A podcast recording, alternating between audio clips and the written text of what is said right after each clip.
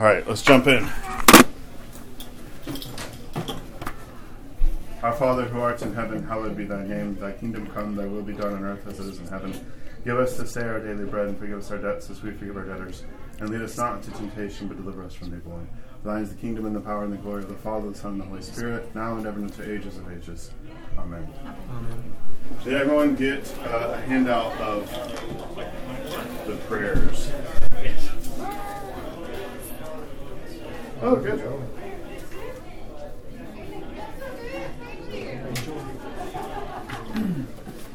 Do we need any more copies of the suggested prayers? I think we need one. Yes, sir.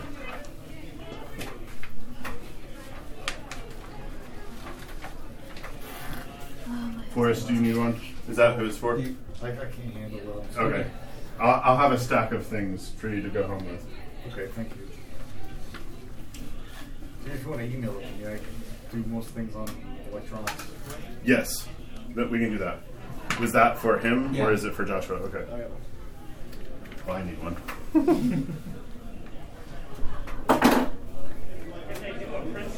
oh. Does anyone have any questions about the reading? I realized as I as I was looking through it, it was actually much longer than I realized when I part of it. Going over all of the feasts, it like does an entry for every single feast. Did you all happen to get to? Excuse me. Did you all happen to get to read that? No. The the feasts Yep. we We read Yeah, the we sk- introduction yeah and the list. yeah Excuse me. we didn't read through each each single one yet. That's okay. I highly encourage you all to read through it uh, because the, the class assumes that you're going to be reading it. Of course, there's no there's no pen in here.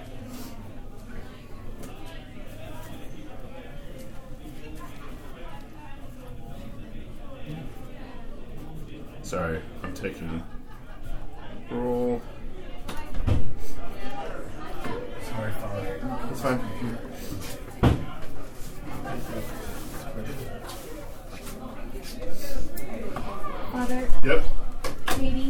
Thompson wanted me to tell you she's not here because David is ill, so she's Okay. taking care of him. No problem. So, okay, so last week we discussed the layout of the church, church architecture, uh, sacraments of the church, uh, and today we are basically talking about the structure of the services and prayer. Um, who has been able to go to a service outside of the Divine Liturgy? What are those services? Basically, Vespers. So, mm, who has been to a vigil before? No, you have been to a vigil before. So, vigil in the church. Uh, we, I think we talked about this last week. The the ecclesiastical day starts in the evening when the setting of the sun, right? So when we, for example, for Pentecost that we're going to have this upcoming weekend, the Saturday evening, uh, we will start with Vespers. On Saturday evenings, that's a great Vespers. Uh, the difference being basically uh, has a little bit more pomp to it. Uh, that's what I'll say the easiest way. Uh, and the doors open, and usually there's readings, uh, Old Testament readings that happen. Uh, Vesper service, the outline of service is what the book goes over. It kind of just tells you what the outline of Vespers is. Vigil is Vespers and then with Matins. Are you guys familiar with these words, Vespers and Matins, at all? Uh, Vespers is basically evening service. If you were to go to the Catholic Church, I think Lutherans, uh, Anglicans, I don't know if they'll say Vespers or not because they have an evening service. Vespers is the evening service, Matins is the morning service. But it's typical in the, the Russian church for us to do vigil for a feast is we go ahead, and this happens all the time in monasteries. Instead of having, you have the, the day laid out with hours, right? So if you wake up in the morning, uh, you can have matins, and then you have first hour, uh, you have third hour, sixth hour, ninth hour. These are historically would have been positioned throughout the day. This is actually drawn from the Old Testament. If you're reading through the Book of Acts, or if you're reading the Psalms, they talk about like in the in the morning, in the middle of the day, and at noon. You know, I pray to God. That is the structure. There's basically set times in Judaism that you would pray to God. Right, you might be familiar with this from something that's not Judaism or Christianity. You pray certain times a day. Islam, right? Five times a day, don't they? Five times a day, right? Well, we have very similar. There's the, the times. Uh, you have in the Orthodox Church different books that have the basic set services. So the first hour, the structure of first hour is like the third hour, the sixth hour, the ninth hour. There's just little differences. So it commemorates different things. Uh, the, th- the sixth hour, I have to remember off the top of my head. Basically, the life of Christ. Like the third hour, uh, if I remember correctly, like betrayed, the sixth hour, crucifixion, ninth hour. Th- that is happening at the hours. I think it's a good practice if you can get your hands on it, or I can email it to you uh, for the first, third, sixth, ninth hour. Um, you can do that at the set times. I think it's 6 a.m., 9 a.m., 12, and then 3. Uh, if you're thinking not as a, a Jew or a Roman. if you're reading the Gospels, right, it's like at the, the fifth hour they did such and such, right? It's a little bit different. Uh, uh, if I remember correctly, it's from the sunset or the sunrise is when they're they're making those uh, hours as opposed to us. Yeah, from That was my seat. so well, I, I highly suggest if you are able to, if you can punctuate your day, if you can do, if you have, you know, lunchtime and you've already done your morning prayers and you're looking for something to pray, you can always pray the Jesus prayer. You can pray, you know, the Trisagion prayers. Are you familiar with the Trisagion prayers are? Okay, look at your handout. Right now, this is a basic structure for morning prayers. What this is, and what I've handed out to you, and I'll send you a PDF of it because I have it as a PDF. Um, this is what uh, I'm suggesting to you starting out praying. If you were to get a prayer book, I don't know if you happen to have yours on you. Yeah. You did last night. Great.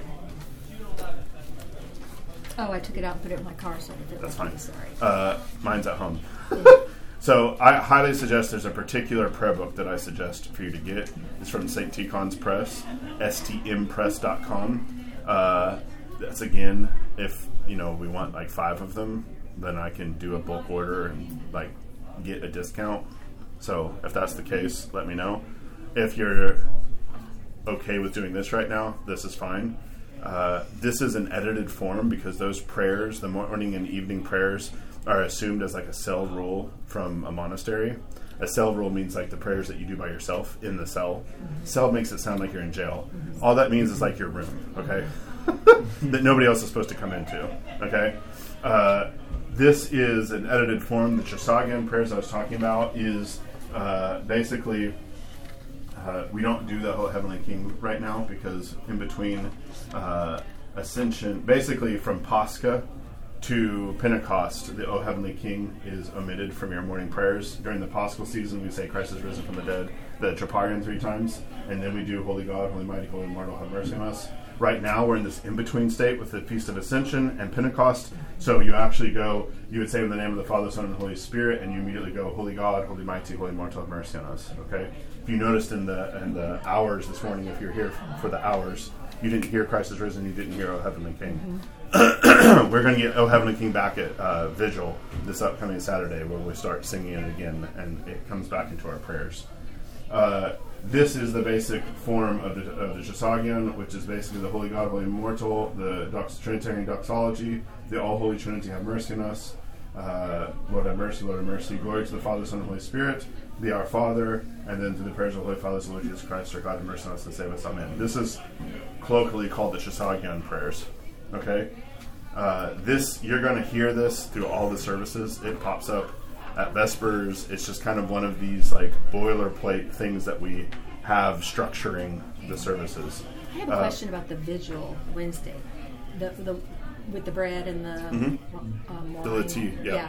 That is that always at a vigil? Vigil is that always at a? It's not always at a vigil, but Okay, 'cause I've been to here we always do a Okay, vigil. 'cause I love well, and that. people like some of these words, like the word vigil itself is a loose word. Okay, so if you were to go to a Greek monastery, say you went to a convent in North Carolina, there's a Greek convent in North Carolina, and they did an all-night vigil. They would be doing vespers, matins, the hours, and they would probably throw in other things, and they do the full Even like you're like, oh, vigil here is two hours. That's really long. We're cutting things. we're not doing everything because we're a parish and we're not a monastery. Uh, but these services, in and of themselves, if you and I think I said this last time, but I'm gonna, I'm gonna you're gonna hear me say this a lot. If you want to know what the church thinks about something, go to the hymnody. It will tell you exactly what the church thinks. So as you're reading about the feast coming up, uh, I need to print this out. And the Feast of the Ascension was Thursday the next morning, Yes. correct? And you had a divine liturgy for that. right, the feast starts at the At the vigil. best. Okay, at the vigil. uh, and then what you have is the celebration of it for the evening and then in the morning. Uh, you always have the divine liturgy. Now, if you do an all-night vigil, what they'll do is they'll do liturgy like really early in the morning. And that's why they had the bread and the one because the pre the monks would. So that is just hungry. lity that is done for particular ranks. Throughout the year, we have great feasts, right? So we'll have like Ascension, we'll have Pentecost, we'll have the entrance of the Theotokos into the temple, uh, we'll have the, the falling asleep at the Dormition of the Theotokos. We have great feasts. The great feasts are the feasts of our Lord and the feasts of Mary. Now, underneath of that, there is then a whole hierarchy of feasts. So, for example, if this church was named for John the Baptist, there's a lot of feasts for John the Baptist. We apparently lost his head a lot. So there's like a third finding of his head, a second finding of his head. Okay? Persians. Uh, this is one of the things about Orthodoxy. You get all the history on these rent, like aspects of like, oh, the invasion of the Tatars in you know Crimea. like you, there'll be a feast of uh, an icon being restored back to you know, or the translation of relics. Yesterday was the translation of relics. I forget of, of uh, a Russian uh, monastic saint. So depending on where you're at in the world, here in North America, Saint Herman of Alaska. Saint Tikhon, who served here in Alaska, Saint Raphael Brooklyn, Saint Alexis Toth, who served in Minneapolis and Wilkes-Barre, those will have like vigil rank or doxology rank. Uh, so there's like a hierarchy versus like random. I hate to say this, like venerable uh, Tikhon of Kaluga, uh, who uh, basically he lived in a tree and was a, an ascetic and a, a monastic. He, he's not going to get a visual. If you were in Kaluga, guess what? And your or your church is named for him, you will do a vigil because that for you has precedence. Because you can't the the church is the So, you can't feast all the time just like you can't fast all the time. Part of what the church does in forming us, and why I'm talking about structure of services and all this, these are the normative ways in which we, we get shaped ourselves, that we conform ourselves and are shaped by the services of the church. They teach us. They, uh, I mean, we do this. What happened in the French Revolution? I know that seems like a real hard right turn right there, but what happened in the French Revolution? What did they do? Guillotine. They guillotine people. My miserable. Like, yes, we're on the track. We're on the, what else did they do? They created metric. They ca- they created metrics. Yeah. Yeah, so you're on. The, you're you're you're getting closer where I'm going. What else did they do? They persecuted They, Christians. they guillotine. destroyed. They made up new names for the months and the They made up new names for the months. the year and They created their own their own calendar. They created a temple to reason. yeah. They changed the time, the way you talk about time. Why do you do that? And it's just like with the communists. What did the communists do? Uh, when uh, Lenin died, you know, you can still go see Lenin. You know where he is? He's in Red Square, right? And what does he look like? Isn't he in a glass? He's in a glass, Glass case, case. because he's full of formaldehyde, but Yeah. he's made to look like an incorrupt saint. The whole they, they knew what they were Yeah, they doing. what they so were in, in a traditional Orthodox, like in Russia before the revolution, you would go into a home, and the first thing before like greeting people, you go into the home and you go and greet the icons, and then you talk to the people. Right? It's completely different. There's a joke about uh, the Germans would help build a lot of stuff, engineers that the Russians would bring over to build stuff, right? And they would be so confused. The Germans would be watching them come into the house. They go over to the mantelpiece where there was a clock on it, and they would make the sign of the cross and bow to the clock. And the Germans were like, "What are they doing?" And then they're like, "They think that's your god. The clock is your god." Because you do everything by the clock. Like the German, it's kind of a joke about Slavs and Germans too, right? But like this idea in the French Revolution, they knew exactly what they needed to do. If we're going to destroy Christianity, we have to change time. We have to change uh, the calendar, and they have feast days for the revolution, right? You have all like all of these things are liturgical things. Uh, Memorial Day this week, like this is a liturgical act for America, just like July Fourth is a liturgical act, right?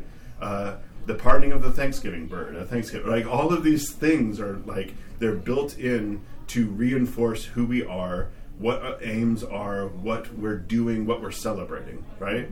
We don't think like that because we're just so used to it, and a lot of us as Protestants, or that background of just being in this milieu, this milieu we don't really see ourselves. But the reason why the church does all these things is not just because it's ancient and those are all true, but it's it's what constitutes a people. We are governed by a different calendar. The church calendar is what our lives are governed by. Uh, the services of the church are things that we go and we do the first thing that we're supposed to do: worship God. Uh, we will celebrate particular saints. Uh, we live through the life of Christ. We also then live through the life of Mary, who for us is there's a lot of different ways in which the church kind of considers Mary. One of those ways that helps to make sense of this is Mary is the first Christian. She's the one who obeyed Christ, right? Who received him, and this is even Pauline language, right? Like, I want to birth Christ in you. uh, uh, Mary birthed, literally birthed Jesus. So she's the great exemplar, right? Like, she is I would say like our whole life as a Christian is a Marian position where we are saying, "Let Your will be done." Right? Um, she's at the cross. She she just becomes. She's at uh, for us. We have her at. Uh, I think she's even. Sorry, I'm gonna. Can I? Do you see that book that says Alleluia right there? It's that first one that's pretty, right there. Oh, this one. Sorry, I don't want to. Yeah, yep. You had your hands on it. Can you just grab it for a second? Nope, nope. Sorry, I'll just grab it now. All right. So Ascension. Where's Mary? In the middle. She's in the middle. Why is she in the middle? She's the. She's the mother of God. Okay, there's that. She's also she's like the image of the church. This is the church, right? Even though like the question is, uh, she's at Pentecost too. She's at the at the one. She's at the usually if she's if there's this kind of image of like all of them enthroned, she's at the top receiving the Holy Spirit. Sometimes she's not in the icon. Sometimes she is. This is welcome to tradition is not this kind of like cookie cutter thing that you just stamp and everything is exactly the same. There's always little tiny variations. Um, this is actually from the Holy Ascension Church down in Charleston. If you're ever in Charleston, go visit Holy Ascension because it's a beautiful temple. Uh, one day we'll build something like that. Um, so my point in all of this is our lives, and it takes time to get into the groove and understanding and living the life of the church. Uh, this is why we have fast and we have feasts because Americans were used to just feasting all the time. Like we really don't have a time where we're not feasting. We just feast a little bit harder, right? Uh, but if you're going most of the world and historically, right, like eating meat was like a big deal. We eat meal meat at every single meal, and if we don't have it, we think that we're depriving ourselves mightily. Uh, it, our just perspective as 21st century Americans is just crazy, historically speaking. So, the the church in doing this sanctifies us. It sanctifies time. It gives a rhythm to our life. So it's uh, something's going to govern and give us rhythm, right? It's either going to be the world or our job or our desires or the weekend or whatever, and that's where we get meaning from. So the church uh, has set services. Uh, there's a history to all of those services. I don't really feel like we need to go into a deep dive history of those things because this is catechism, right? This is me introducing things and concepts and words and ideas that you may have thought about some, but or might some of this stuff might be brand new. I highly suggest. Can you just explain why Easter is different from the tradition? That was one of the biggest things for me when I first converted. It was like, why is our Easter Pascha different or a different week? I don't remember the reasoning. Okay. I'm just being honest. Uh, there is a reason, and it has to do with the timing of Passover and how the, the First Ecumenical Council actually is the one that solidified because there was debate amongst the church uh, when we should celebrate Pascha. Pascha is one of the earliest feasts of the church. that's why I was wondering. Um, but I don't remember the exact thing. There's But it goes back hi- through history, right? That we celebrated at the right time. That Orthodox celebrate Pascha at the right time, or, or is there not really? Oh, there's all sorts of debate about this, and a lot of it has to do with calendars themselves. Okay. So if you look at Christianity and you're like Orthodox Church, a lot of them are on a different calendar. The Russian Church is on a different calendar. The OCA is on. They call it the new calendar. Uh, a lot of this is because calendars. If you've ever like studied calendars, and I'm not a great aficionado of calendars, I'm just telling. Like, how do you measure time? without needing to adjust it every once in a while. Because over time, why do we have a leap, leap day? year. Yeah, Yeah, right. Like we have a leap to- day because we need to capture time, Capture that we're not actually getting. Right. Uh, that sounded weird. You know what Yeah. I'm saying? Accounting for it, so we have to Yeah. fit it in there somewhere. So there have been older calendars. If you were to look before Christianity, you 44 BC, like Julius Caesar's time. Right. So if you were to look before Christianity uh, and you look at Jewish literature, do you know what they're arguing about massively during the Second Temple Jewish time? Do you know what Second Temple Judaism, what that means? It's like the, if you grew up Protestant, you heard about the time when the church, the, the, the, the, like God was silent for like 400 Yeah. years. Yeah. Nobody else thinks that. God was not silent. Uh, there is a sense in which the prophets kind of ended, and there's a time where they're waiting. Uh, but that doesn't mean that they weren't writing things. Maccabees was written, the Enoch literature. There's all sorts of stuff that was written. And guess what is the major theme that they're arguing about the entire time? What would matter mightily to a Jew time wise?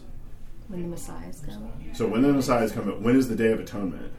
Yeah. When do we need to go? When does the high priest need to go in and atone for our sins? yeah. Well, if you start changing the calendar, guess what happens? It messes everything. Yeah, do you know? Do you like, know are we doing the Day of Atonement Yeah. correctly?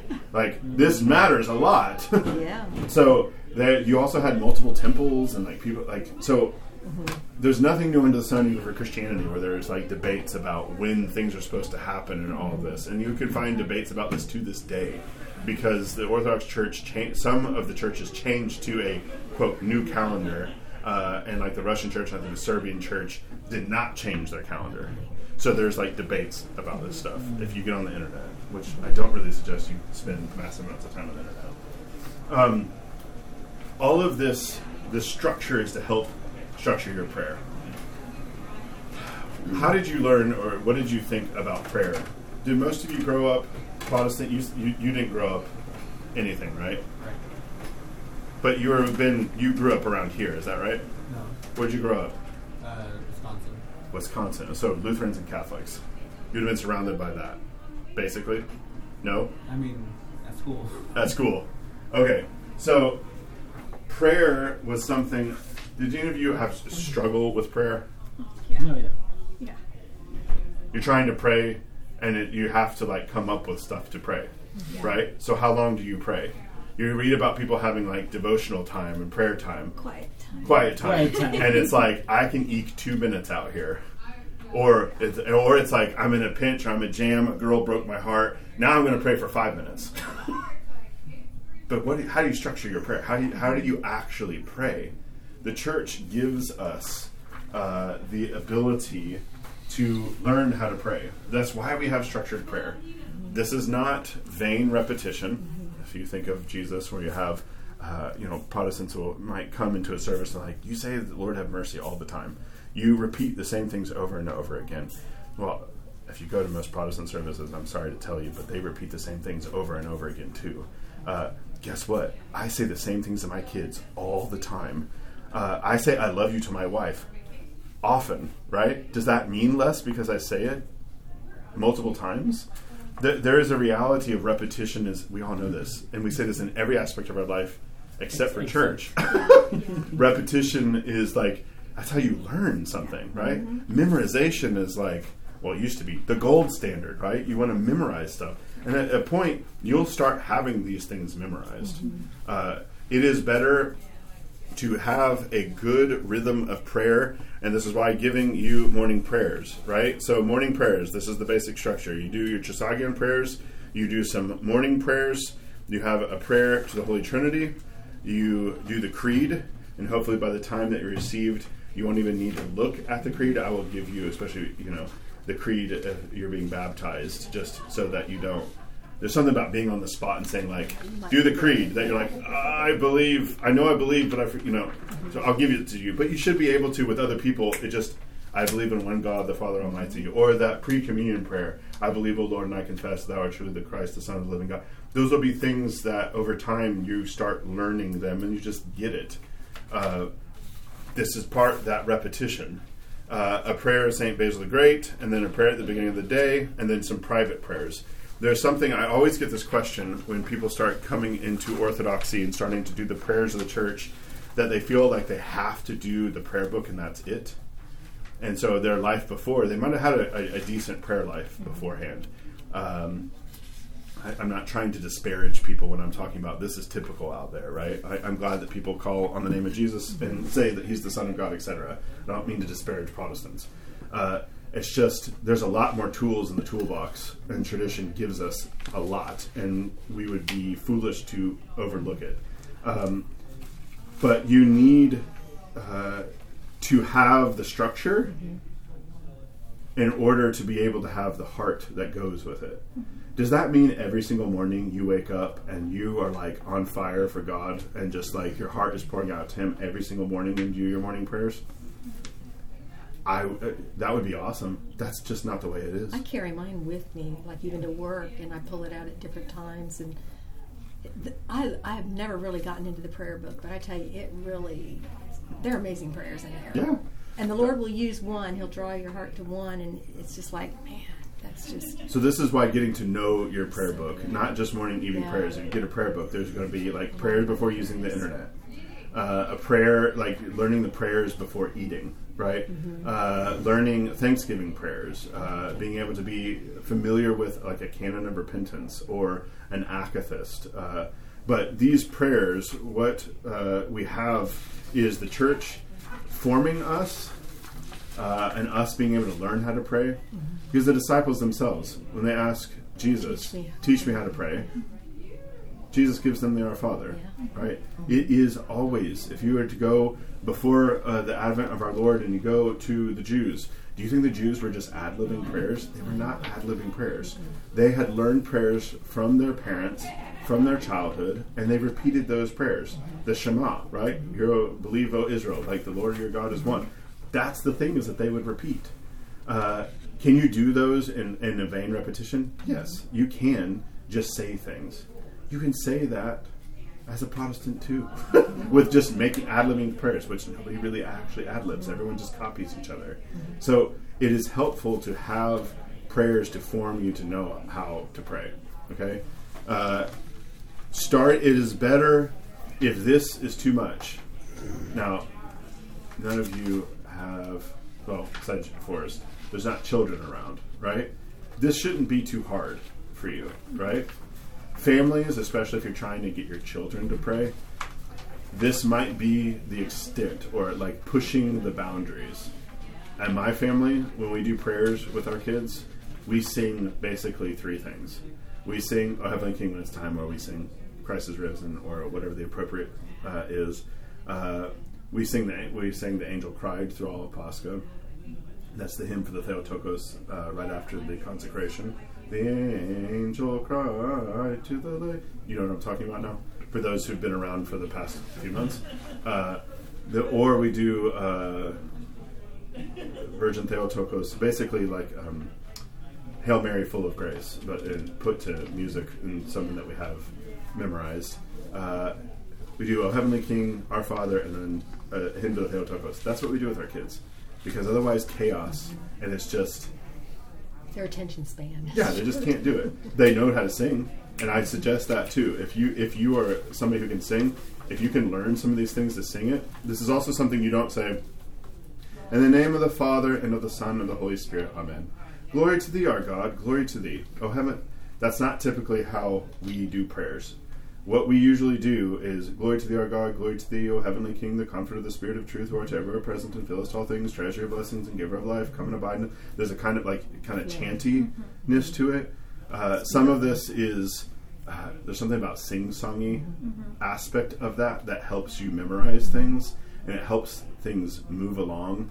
Uh, it just gets into your head easier. It's also just when people read like the way I was starting to read, like "Our Father who art in heaven," everyone goes does that in a different way, mm-hmm. and I get to emphasize the things that I want to emphasize. Hallowed be Thy name. Instead of "Our Father who art in heaven, hallowed be Thy name. Thy kingdom come. Thy will be done on earth as it is in heaven. Give us this day our daily bread." It just like kills the personality. Now you might be like, mm-hmm. "Oh, my personality." No, you don't. You Th- that's not the point. The point is that everybody can pray with you, especially when you. I also suggest this might be something. Do this out loud, because a lot of times I'm sure your prayer before it was this internal interior thing. That's the quickest way to go to sleep, in my opinion. uh, it's also if if you um, Paul when he's writing to Timothy, he talks about uh, pay attention to reading the scripture, and when he says that in the ancient world, nobody read silently. They didn't sit there like we do and do this. They always read aloud. Uh, Augustine was floored when he saw Ambrose reading silently to himself because it was so abnormal. Uh, it was also the fact of the epistles like that were passed around. It wasn't like me mailing it to Sebastian saying, "This is my private correspondence with you." No, it would be like I give a thing to a Sebastian, and now I, yeah, I might be talking to Sebastian. Say he's Titus, right? I'm just talking about Titus. I need you. You're going to be the minister, and you're going to take care of things, etc. But everyone in the church would know what is being said to Titus, to Sebastian, because it read publicly. Uh, I would also suggest, in as I'm talking in scripture with morning, evening prayers, starting to get to the practice, and that might be a good point where it says enter, you know, your own prayers to do the gospel and epistle for the day. Uh, I suggest, I believe we still have the calendar for the rest of the year. I think I can ask Deacon where we put those. So if you don't have an Orthodox calendar, you can always go online. I always like analog for this stuff just a little bit better because as soon as you get online, I don't know about you, but it's five minutes before you remember what you actually even got on there for. Unfortunately, uh, you get a calendar. It has all the scripture readings and it has the saint, the major saint who's being commemorated that day. I also suggest if you have the time outside of your prayers to read the life of the saint, whoever that is, for that day. The next time we get together, I'll be giving out uh, an essay by uh, Saint Justin Popovich, uh, which is about the lives of the saints. Or if you want, I could just email it to you if you'd prefer to have it PDF, uh, where he just talks about why we read the lives of the saints. Um, this is a way to be able to start to get your mind inside of the church and having the church actually shaping how you think. The church is going to shape what you eat. the church is going to shape your time. The church is going to shape what your means, like what you're directed towards, what the goal of your life is. This is part of that churching process. And the catechumenate, I know I'm sometimes repetitious with this, but again, repetition is how we learn things, right? This is how we get shaped and get initiated into the church and have the church actually affect us. Yes. When you suggested that we possibly sing the prayers if we can, Mhm. um, you're distinguishing that from chanting, right? I am distinguishing that from so chanting. if we want So- to sing, are there already Oh, yeah. melodies written? O or heavenly King, the comforter, the spirit of truth, who art everywhere and fillest all things, treasury of blessings and giver. Right? Like, Okay. I, being Church of Christ, you should be able to get this stuff Yeah. quickly. Where would we find do we those find- versions? just to practice. Email me and I'll send you resources. Okay. Uh, and honestly, sometimes if you just get on the old YouTube and you're like, "Oh, Heavenly King," and you put like, all right, there's different forms. If we are at St. George, the Greek church down in Knoxville, they do things Byzantine chant style. Okay, so they don't do it in the way a lot of the stuff that we do here is called obikhod, which was from the uh, the Russian court actually. Uh, if there's some of the stuff that we do is actually from like Kiev Lavra, from uh, Kiev. Uh, there are certain things that would be like old Russian chant. Uh, if you have ever found the monastery, Valaam Monastery, that's in Russia, they do like Russian style Greek chant, like Byzantine chant or Athonite chant. Um, if all these words are just like, whew, you don't need to worry about this stuff. It's just the church has. If we're in Romania, there will be like 15 different versions of ways to do things. There's different melodies. There's special melodies. Uh, these are all things as you get deeper into the life of the church. uh, you might notice that our anaphora changes, and we do different settings of the anaphora. So uh, we always sing the Heavenly King. We go, Our Father who art in heaven, hallowed be thy name, thy kingdom. The obikhod is that same melody. You would hear that for. Uh, do you remember Pascha? Thy resurrection, O Christ our Savior, the angels in heaven sing. We sang that last night at the Aposticha, but not in that melody, but the same words, because it's from, if I'm remembering correctly, I think it's tone six. Every week is governed by a tone. All right, so there's structure on structure on structure in Orthodoxy, mm-hmm. because it's also part. Like you have, I'm sure that you feel our services are complicated. Do they seem really complicated to you? Mm-hmm. Good. I'm glad that like there is a structure. You just have to be able to see it, I can't and once ever you keep see up it, with it, what the tongues. What I- I- I- when they sing what, when, where. right. Well, and a lot of that is just it's impossible unless you're I the choir. with following along with the book. Mhm. That But was what, what we have is we have the basic structure. We have like a skeleton. I'd Vespers like is to know always the structure of this. this. but, yeah. Uh, I can't mm, give you. Yeah. There's handouts. The OCA website has the basic like this is what Vespers is. I actually highly suggest. I don't think you have to do this now, but you know, as you soak in Orthodoxy for the next few years, I suggest memorizing the basic structure of some of the services. Mm-hmm.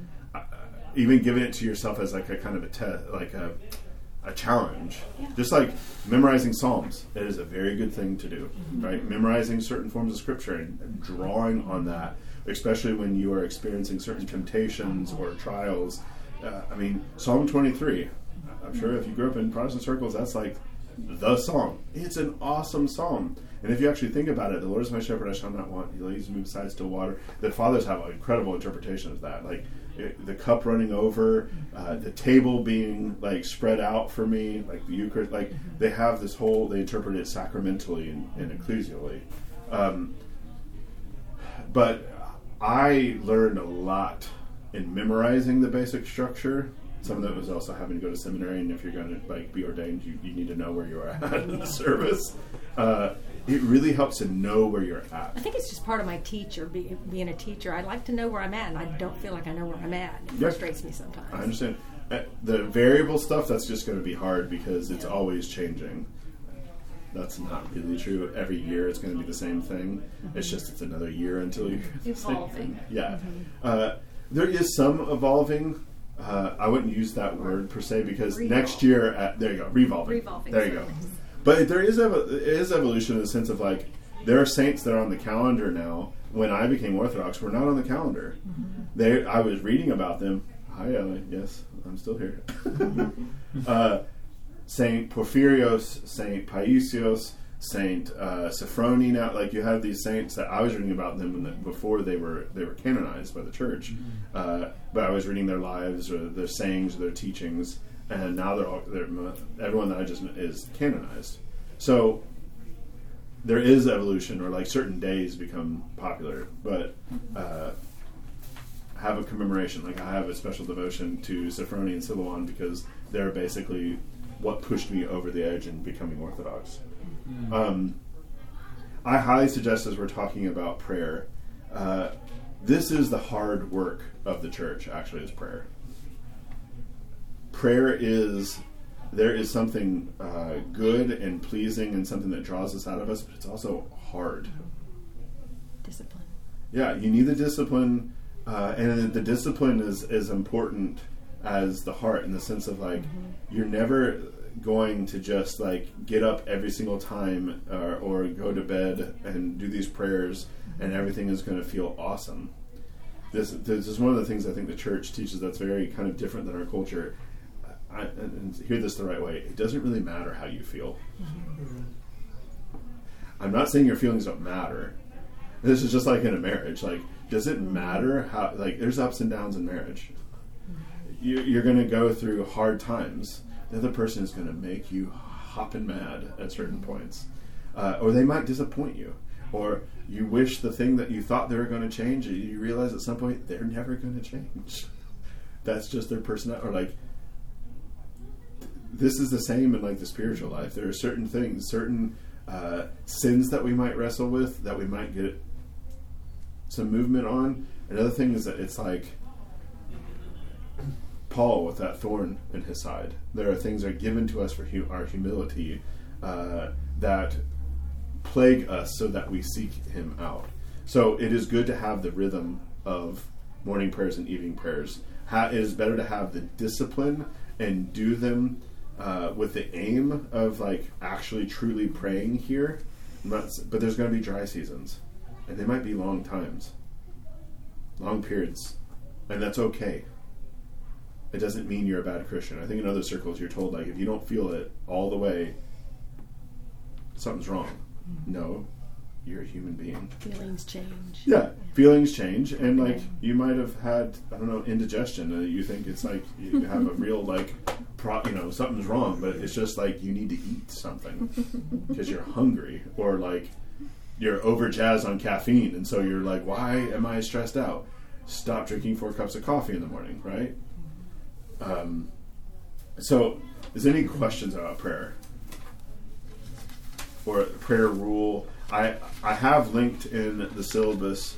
Uh, I was going to print it out, but I, I can only print out so much, and I don't want to just reams of papers and just hand you stuff. The homilies by Saint Theophan the Recluse. If you just Googled like homilies on prayer by Saint Theophan, uh, I highly recommend those homilies. They're not long. When I say not long, they're like three pages of homily. Like if you print it, if they were print out. Can you so email us this? Because I won't. they're in the syllabus. Oh, okay, so they're in the they're, they're linked in there. Uh, I need to start putting the link to the syllabus every time. Uh, I don't think you sent. the syllabus has been sent on the weekly email. Oh, okay. Uh, I need to get. I think I had. Do I have everybody's email? Yes, I do.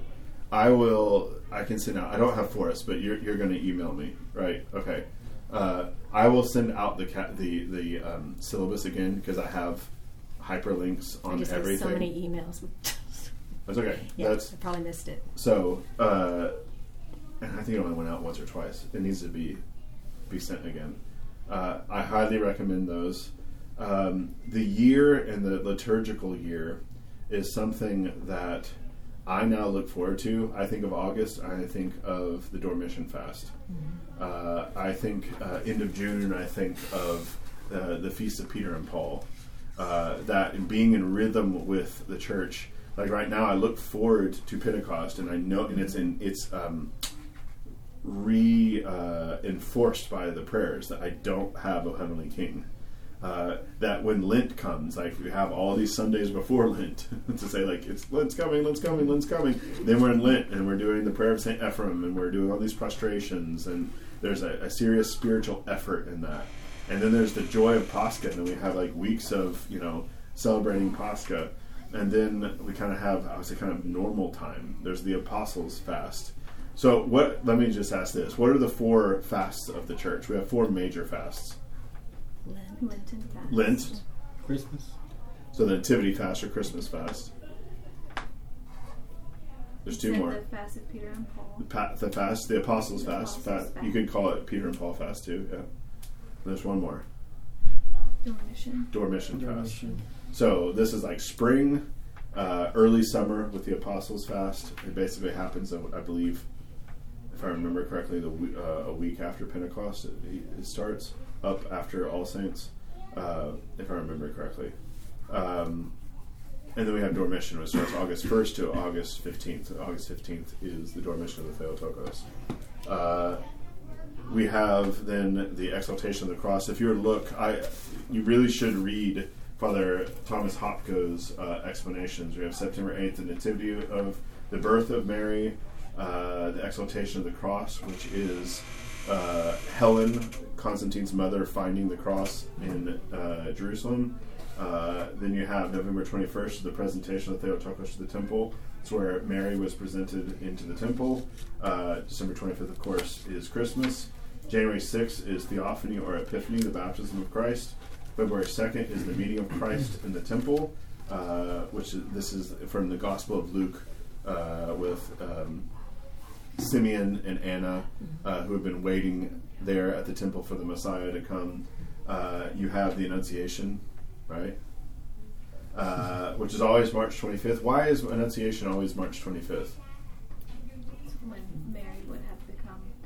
Well, it's like when we celebrate the um, Immaculate Conception. Nope, not Immaculate Conception, just the Annunciation. Okay. Oh well, when the Immaculate angel Conception visit- is not. It doesn't. Is not referencing Christ, Okay. and we Which don't have the Immaculate. Conception. Okay. That's Catholic. Everybody does that. Yeah. Okay. You're fine. Yeah. I, I don't know then. but you're close in getting it to, to the angel visiting? right. It's March 25th because what happens nine months later? Yeah, Oh, Right. The birth. So it's always March 25th because you have naturally uh, Oh, I Nine never even thought about that. two term, So, right? Yeah. Yeah. Nine months. Nine months. Right. So uh, we have the Transfiguration of Christ, which happens on August sixth. The this is all these dates. These are always the dates that they happen. The Pascha is on its own calendar, so it moves around. Next year, the the gap between Western Easter and Pascha is going to be like five weeks or something. It's it's massive. Uh, that is because the Roman Catholic Church adopted a new, a different calendar in the 1800s, if I remember correctly. So they're on a different calendar than we are. Do you have a question for us? You had a question about um, going back. You were, you asked if we had questions about prayer. Yep. Um, so I, I haven't learned uh, much of any of the Orthodox prayers yet. But um, are there in prayer? Are they standardized word for word prayers? Yes. And are there also prayers that are situational or you Yep. know, So there's written prayers for situations of uh, uh, particular temptations, trials. Like when I go make a hospital visit, if somebody is about to do surgery, there's a prayer that's written for that. There's also extemporaneous prayer. You're free to extemporaneously pray. This is not a like now you must cease and never pray on your own. It's that the written prayers are things to they're like guidelines. They help us form how to pray. It's like the Psalter. The Psalter is the Jewish prayer book, right, or hymn book, and that is something that we also have a schedule for how we pray through the Psalms. If you wanted to incorporate the Psalms, there's different ways to pray. But yes, there are different in the prayer book. They'll have different. Say, for example, you are pregnant. There's prayers for expecting mothers. There are there's a whole cycle actually once childbirth of naming uh, prayers for the child, uh, etc. So there, there is prayer that is. You use the word extemporaneous. Not quite sure I understand what that means. Extemporaneous just means like, um, Kind of make it up as on Yes. the spot. Yep. Okay. That's that's what I was asking. yep, yep. Uh, I'd also say another form of prayer in the Orthodox Church is like the Jesus prayer, which is uh, short. It doesn't have to be the Jesus prayer, but Jesus prayer is kind of the go-to for Orthodox. There's other short, uh, repetitious prayers that we do. Um, this is early in the Fathers. Uh, early, they would instead of the Jesus prayer, they would have said uh, like, "Make uh, Lord, make haste to help me," which is just quoting one of the Psalms. So uh, I highly recommend. There are all sorts of talks about the Jesus Prayer. There's books about the Jesus Prayer. We have them in here if you want to read about it. Um, but so the idea is to learn how to pray and to pray often. Uh, many times the ideal is kind of that you're kind of always in prayer. That your your heart can be praying even if you're engaged with talking and being with other people. Can I ask about the, the Jesus prayer? Mhm. So I didn't even know what that was until maybe a couple weeks ago. I I randomly heard someone say something. I said, "What is the Jesus prayer?" I looked it up on Wikipedia. Uh huh. Uh, is that uh, is that something that you should be, should be said aloud? It can definitely be said aloud. It doesn't have to be said aloud. Okay. But it, especially when you're starting out, a lot of the advice from the fathers is that you do it audibly. Because it's very easy when you do something not audibly to just daydream. just float off. Like, Lord Jesus Christ, Son of God. I'm like, oh, that bill is due. so there's something about, I think the fathers also, something about saying things, like reading aloud that is like owning something in a very different way than just saying it internally. Doesn't mean don't do it. It's just there's a lot of advice to do it out loud. You hear yourself. It's like an affirmation with your entire being instead of just an internal affirmation. It's like becoming accountable to the space around you. Yep. Kind of like confession. You're like you're literally owning something. Yeah, the sounds, Yeah. Because you can, this is why I have a lot of people that say like, "Oh, you should like, why do I have to confess in front of a priest?" And like, well, we should always be confessing to God our sins and like being accountable. But there is a sacramental reality because actually confession is a ecclesial act; it's a church act. It is because sin creates division. Even and this is very you know we'd think, "Oh, my sin doesn't affect anybody else." Absolutely it does. Uh, if you want to use sin as like a pollution, it's like a you you we are spreading, and it affects us. Even Yeah. sins that we think are not affecting anyone else but ourselves, it absolutely affects the way that we interact with other people. in that that special aspect you can see it in, in the old testament with the offerings for communion they had this sense of sin like polluting in some way in a real way the world When when don't touch the ark of the covenant or you die. Yeah, Right. Uh, the sin of Achan, if I remember correctly, the earth swallows Achan and his family because they have uh, made Israel impure because they have stuff that they stole that they weren't supposed to have. Uh, this is re- reading Old Testament scripture uh, and thinking about how orthodoxy, and you need to do this with guidance, but uh, if you were to revisit the Old Testament, I'm sure you'll be like, oh. So, for example, I was at the monastery this past week up in West Virginia, and uh, after the liturgy, we processed over to the new church that they're building, and we sealed into the wall. I didn't. Metropolitan Nicholas did. Uh, relics into the east wall of the church with all sorts of prayers. It was like 40, another 45 minutes. I nobody told me that's what we were doing. and then it's like the sun beating down on you and it was fine. It was great. It was glorious, but it was also really long. Um, and it was a hierarchical liturgy outside of that. So if you think our divine liturgy here, like this morning, is long, just wait till a bishop comes and add another hour. Um, but we really do believe that there is a presence, that there are, like, we have relics. We believe that the, the, the saint is present with us in a particular way. If you read the book of Acts, this, the, the shadow, I believe Peter Peter. heals people, right? They have napkins going around that have touched the the woman with the issue of blood who touches the hem of Jesus' garment and he feels the power go out from him. That's the way Scripture talks. Uh, there is no sense in which God has vacated the world and we're just kind of our own living moral lives. Like God is present. God uh, is also uh, mediated to us through His friends there is uh, that the apostles are given the power to go out and cast demons, right? That they, they are given that authority by Christ.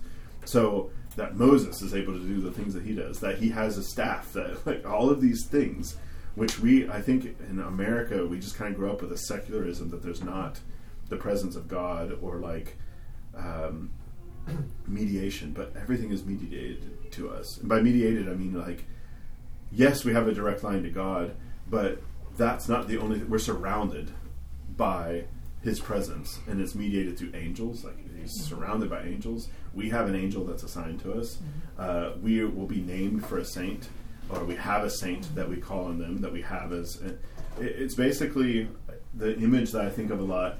When you think tip of a typical like Protestant church and their approach to God, it's kind of an empty white space and you kind of close your eyes, just the phenomenology, the experience of it. You close your eyes and you kind of pray internally, and there's like this direct line straight to God, and there's nothing else. It's just blank, it's just empty.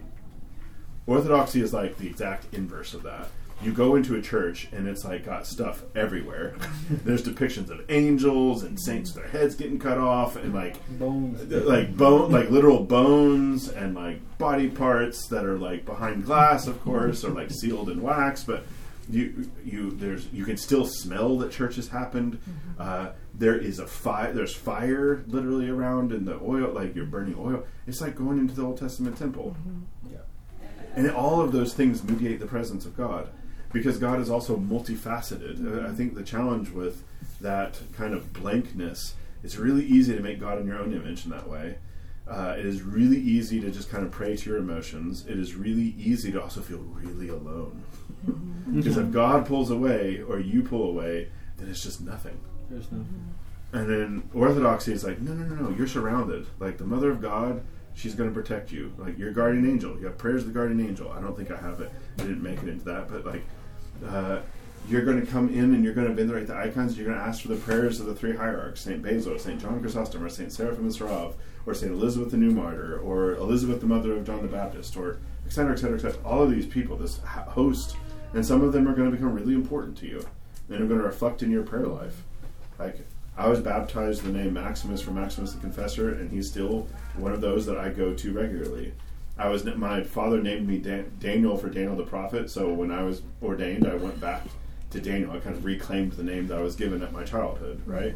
So uh, Maximus and Daniel are the saints that I go to a lot. I pray to the three hierarchs a lot. Um, three hierarchs: John the ba- uh, I said John the Baptist, huh? John Chrysostom, uh, Basil the Great, and Gregory the Theologian there are you will develop a relationship with these saints uh, and it is meet and right it is good read the lives of the saints. There's a lot of 20th century saints that i highly recommend. Uh, we'll talk about some of this here in a few weeks. Is there any questions as we come to the end about kind of the structure of services or the feasts of the church or the fasts of the church? I highly recommend if you're like wondering what the Nativity of Mary the Theotokos is, go and read the entry that Father Thomas Hopko has. Uh, and if you want, if you want to know more about it, then I can send you the hymnody, and you can then read some of the hymnody. Because you also see how they read Scripture. The hymns show you how the church sees Mary as the Ark of the Covenant, sees Mary as and reads and sees her through those lenses, uh, because it's a drenched kind of scriptural matrix that we are in prayer and services uh, living in. Sorry, I'm talking a lot. Any questions? I have one question about the guardian angel. Uh-huh. Is uh, that's the first I've heard of that. So I mean, I, as Catholic, I grew up, you know, with Oh, yeah, we have a guardian I have angel. a guardian. Is that guardian angel been with us since birth? So there's some dispute in the church, or like uh, dispute. So we're we're kind of like the Jews, and what I mean by that is like if in a synagogue, basically, it's a bunch of people sitting around arguing about Torah, right? Mm-hmm. This is the same in Orthodoxy. Like we sit around and we are like this isn't the only thing that we do. I'm just saying like it is a living, breathing tradition where it will be like, well, Saint Gregory the theologian says, da da da. da. Oh, really? That's interesting because Basil says it like this, right? Like I'm not saying they disagree with each other, but they might have different emphases. And other times we might actually find gasp. Guess what? The fathers don't always agree with each other about every single thing down to iota. That's also what tradition like. It's not this textbooky, just kind of everybody just repeats the same things. They'll have different emphasis. So there's a little bit of debate because in the baptismal service, it says an angel of light, like assigned, like is assigned at baptism. So some in the church will say you get an angel, a guardian angel when that's you're whether baptized. you understand it or not. Yeah, of course. Okay. We don't have this idea that you have to understand things for things to happen to you. Because I think that's actually human, right? Like mm-hmm. all sorts of people, you get married and you think that you know what you're doing, and then you don't, mm-hmm. right? You think that you know what this job that you're getting into, or you think that you know what you're doing getting into the Orthodox Church. Trust me, you don't understand it yet. Give it 10 years. And then you'll be like, I'm just now starting to get wrap my head around it, right? I'm 15 years in, just about, and I'm still almost every feast. There's some like facet of that feast. I'm like, like, what? I just didn't see that before, mm-hmm. and for whatever it's been there the whole time. I just, and now it's really strong, and it's what I need at that time. That's kind of the beauty of of this repetition is that it's never, in some senses, it's never exhausted because there's so many angles to it. Like every time you read a verse of scripture. yeah, scripture is con- is living, breathing, living. and, and it affects us. Mm-hmm. Is the belief that one is assigned a guardian angel even true in Protestant baptism as long as as it was Trinitarian? Yes. Okay. So, I mean, there's some of the churches that say that it's just everyone has a, a guardian angel. Period. Mm-hmm. I believe So- it because I, I can e- I can even uh, There's all sorts of specific stories about guardian angels. Yeah, I can give you a specific incident in Texas when I, I, it looked like a cowboy, but, but I, I mean, I can tell you because I was way out in the middle of nowhere, and you know, there's times when they can come in different. I mean, Yeah. Scripture talks about angels, Yeah. uh, you know, coming unawares, Yeah. and we're supposed to be ready Yeah. to entertain them, kind of like Yes. Abraham and Mhm. Sarah, right? Yeah. Uh, I- I'll tell you one story, and then we can stop with prayer. There is uh, Mother Emiliana. I believe she's in Maryland. Uh, she was not Orthodox. She didn't know anything about Orthodox Church. Do you remember there was a concert? I think it was in Oklahoma where like a bunch of speakers fell on people and like some people died. This is years ago now. It's probably twenty years ago. Um, she was one of those ladies who like the like this huge sound system just fell on people at a concert she was crushed, but she was saved, and she saw her guardian angel, if I'm remembering the story correctly. She also saw uh, Elder Emilianos, who was Amanathos. Uh, she ne- like she didn't know anything about Orthodoxy. Mm. Oh my goodness. Hmm. She saw, saw him just mm-hmm. like in as like she was like thinking she's dying basically because she's mm-hmm. being crushed under all this stuff. She's saved. She's rebuilt like everything, but she's like, who was this? And finally, she discovers who it is, and she mm-hmm. becomes Orthodox. She's actually hmm. an abbess of a monastery now, hmm. but there are these stories of you know the intercession. He was living at the time. He was not dead. He just recently died, like two, two, three years ago. So of prayer from somewhere halfway across the world, mm-hmm. like interacting with and saving mm-hmm. somebody, and their angel. There's all sorts of stories of folks being able. I I think a lot of us we're really dead to spiritual realities because we're just dead. Period. we we are carnal we are like mm-hmm. we're just we're not paying attention and we're also just inundated in our world with nothingness so of course we don't see things mm-hmm. on that mm-hmm. bright note thank god there we are surrounded Yes. by things so Amen. Yes. Lord, now let us, thou thy servant, depart in peace according to thy word. For mine eyes have seen thy salvation, which thou hast prepared before the face of all people, a light to enlighten the Gentiles and the glory of thy people Israel. In the name of the Father, Son, and Holy Spirit. Amen. Amen. We should have the books uh, next time for those who would like a physical copy to borrow it, okay?